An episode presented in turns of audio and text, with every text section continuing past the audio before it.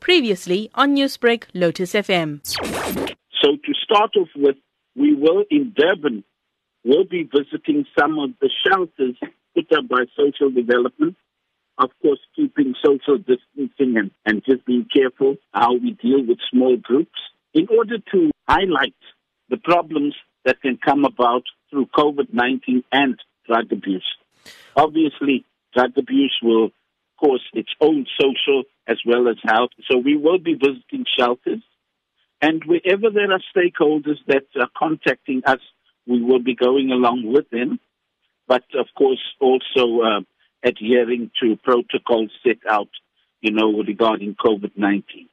Walter, looking at COVID 19 and the effect it has on the respiratory system, what sort of impact can the use of drugs that are inhaled through the lungs have on an addict or someone that's taking it? Any drug that's smoked is troublesome and can cause great harm to the respiratory system of anybody, be it COVID related or not any drug. And here we even include smoking such as hookah pipes and, and anything that is inhaled can cause difficulties um, physically as well as otherwise.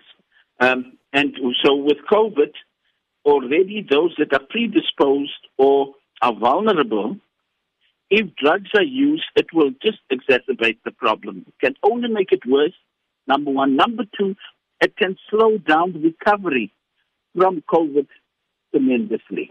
Now, Walter, during this pandemic, what avenues do people have in regard to getting help in fighting an addiction medically and mentally? This is what SANCA normally does. When we when when SANCA discovers or when when we assess a patient or anyone who comes to us, we are not only looking at dealing with the physical side of that person.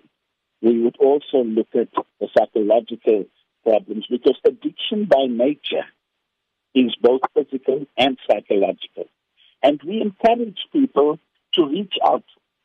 There are other organizations and, of course, SANCA also. Uh, the, to delay the problem is just going to delay recovery. So we would say to people, reach out, contact SANCA branches throughout the country, reach out, talk to SANCA people here in Durban, and from there we will take it and look at the extent of the problem through our, our own interventions, and we will advise accordingly. Newsbreak, Lotus FM, powered by SABC News.